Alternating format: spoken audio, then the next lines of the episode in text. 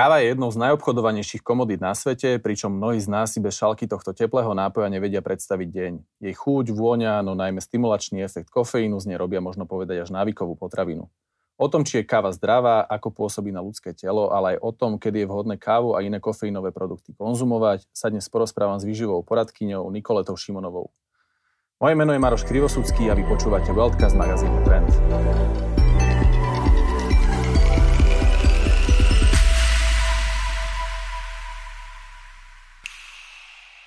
Tento podcast, ako aj odborníkov na vaše firemné dni zdravia, vám prináša spoločnosť W Health. Jediný dodávateľ naozaj komplexnej well-being starostlivosti o vašich zamestnancov. Nikol, ako funguje kofeín? Kofeín je jedna prenadherná molekula, ktorá funguje na tzv. adenozínové receptory v našom mozgu. Ono, celá chémia tohto kofeínu je v skutku jednoduchá. Ja, ja to tak vždy vysvetľujem, že je to fakt jednoduché. Ono, my máme adenozínový receptor, ktorý funguje uh, na takom princípe, že na, na tento receptor nasadá adenozín a vtedy sa cítime taký už, že ježiš, unavená som, potrebujem sa s niečím nabudiť. Vieš, že taký ten brain fog, už na mňa ide taký útlom. No a kofeín je molekula, ktorá je svojou štruktúrou veľmi podobná kofeínu, adenozínu a ona vytláča ten kof, e, ten adenozín? Adenozín e, je veľmi štruktúrne e, podobný kofeínu a ten kofeín vytláča adenozín. Uh-huh. Čiže máme my teda ten receptor adenozínový a namiesto adenozínu tam nasadne kofeín. Čiže ten adenozín úplne vytlačí uh-huh. no a tým pádom nás to povzbudzuje.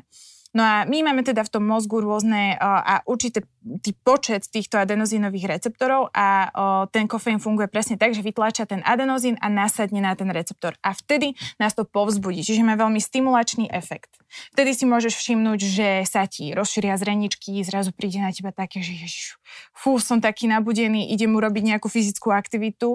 Um, môžeš si všimnúť, že máš aj také studené prsty, čiže mm-hmm. tá energia sa ti kumuluje tuto do centra, do stredu tela, aby teda tie vitálne orgány mali, boli prekrvené. Čiže presne takýmto štýlom funguje ten kofeín, čiže je to povzbudzovač, povzbudzuje nás a toľko, koľko my máme tých receptorov, tak koľko pijeme toho kofeínu, tak kofeín na to nasadá. Koľko má káva kofeínu? Veľmi dobrá otázka, veľmi komplikovaná odpoveď. S touto otázkou sa čas... kávy. Tak, s touto otázkou sa stretávam veľmi často. Totiž to ono, keď si dáš takého Začneme od takým tým typickým, že turek do skla. Hej. uh, takáto káva má strašne veľa kofeínu. Ono, mm, taká šálka kávy, keď máš takých tých 200 ml silnej takejto zalievanej kávy, tak ona môže obsahovať až okolo 200 mg uh-huh. toho kofeínu. Uh, denné odporúčané množstvo uh, zadané Svetovou zdravotníckou organizáciou je okolo tých 400 mg. To je čo je zdravé. Áno, to je to, pri ktorom množstve by si nemal mať žiadne negative outcomes, čiže mm-hmm. nemalo by ti to nejakým štýlom ublížiť tvojmu zdraviu. Takže bezpečné, nie že zdravé, ale bezpečné. Uh, áno, bezpečné, zdravie, pardon. Áno, presne tak bezpečné. Mm, uh, takže si zober, že keď máš takúto silnú kávu, tak dáš si dve šálky a už máš vyčerpané denné množstvo. Mm-hmm. Ale keď si napríklad dáš také espresso, to obsahuje okolo 80 mg. Čiže naozaj také 3-4 espressa, ktoré keď si rozdeliš počas dňa, hej, že nemáš ich veľmi blízko k tvojmu spánku, uh-huh. lebo polčas rozpadu uh, kofeínu je až 5 hodín, tak je to OK. K tomu sa si dostaneme ešte? Dobre. K tomu časovaniu. Áno, to časovanie je veľmi dôležité, ale keď máš napríklad nejaké kapučíno, tak to tiež obsahuje okolo 100-120 mg. Uh-huh. Čiže naozaj takéto odporúčané, že 2 až 3 šálky kávy je relatívne OK. A taká instantná káva, napríklad, že si veľa ľudí myslí, že však to ani nemá kofeín, práve že má ho celkom dosť. Uh-huh. Častokrát viacej ako také espresso a máme dokonca ešte aj iné zdroje kofeínu, čo je napríklad zelený čaj alebo čierny čaj. Čierny čaj obsahuje kofeínu viacej ako zelený, pretože je uh-huh. fermentovaný a tie polyfenoly alebo tie bioaktívne látky sú už tam v procese fermentácie nejakým štýrom rozbúrané, toho kofeínu majú oveľa viacej. Čiže keď si dáme šálku čierneho čaju, tak to obsahuje až okolo tých 100-120 mg. Že je to celkom Takže také, že wow. si čierny čajík na večeru na upokojenie asi no, nie je úplne najlepší nie, nápad. nie, nie, nie, nebude to. Určite nie. Radšej potom zelený. Poďme naspäť k tým 400 mg, čo odporúča Svetová zdravotnícká organizácia. Je to podľa teba ako odborníka na výživu OK konzumovať takéto množstvo kofeínu, alebo bavíme sa o tom, že je to bezpečné, ale že či je to na dennej báze normálne a OK pre človeka, ktorý bežne funguje, uh, si dávať práve týchto, či už 3-4 šálky kávy, či je to zdravé? Mm-hmm. No, záleží aj od človeka, pretože mnoho ľudí si už vytvorilo tzv. že, že som na tú kávu akože imunný alebo nie som taký senzitívny. Ono nastáva, sa, nastáva taký veľmi zaujímavý úkaz, my čím chronickejšie pijeme tú kávu, no to vôbec nemusí byť zlé, hej, ale trošku sa nám zväčšuje počet tých adenozínových receptorov. Čiže uh-huh. na to, aby nás to zas, nastimulovalo tak, ako zo začiatku, keď sme začali piť kávu, tak potrebujeme viacej toho kofeínu. Uh, myslím si, že pitie kávy, pokiaľ je práve v tomto bezpečnom množstve do tých 400 mg, je to úplne v poriadku. Uh, pokiaľ to je rovnomerne rozdelené počas toho dňa a nemáme napríklad, že high dosy, čiže máme obrovské množstvo kofeínu v neskorších hodinách, vtedy nám to nemusí padnúť dobre. Tiež nemusí to padnúť dobre aj z pohľadu zdravotného stavu, že mm, zdravotné ťažkosti, vie, že proste trávenie. A niekedy je ten kofeín v pohode, niekedy nie je. Čiže tiež musíme to vyhodnocovať aj podľa našej napríklad psychiky a podobne. A nejakých subjektívnych pocitov, subjektívnych nás ovplyvňuje ten kofeín. Presne. Je zaujímavé, že niektorí ľudia majú aj genetickú predispozíciu, že sú, že rýchlo metabolizujú kofeín. Mm-hmm. Oni sa častokrát potom tí ľudia takže, a Nika, však ja môžem aj viacej, že veď ja rýchlo ja metabolizujem. môžem dať pred večerou, po večeri Áno, a spať. Tak ja si tak hovorím, že no dobre, že možno patríš k tomu malému percentu ľudí, ktoré, ktorí naozaj metabolizujú ten kofeín rýchlejšie. Uh, nie je to malé percento, akože veľa ľudí to dokáže metabolizovať, ale ide tam o to, že tí ľudia si navyknú už na ten pocit, pocit, kedy sú stimulovaní tým kofeínom.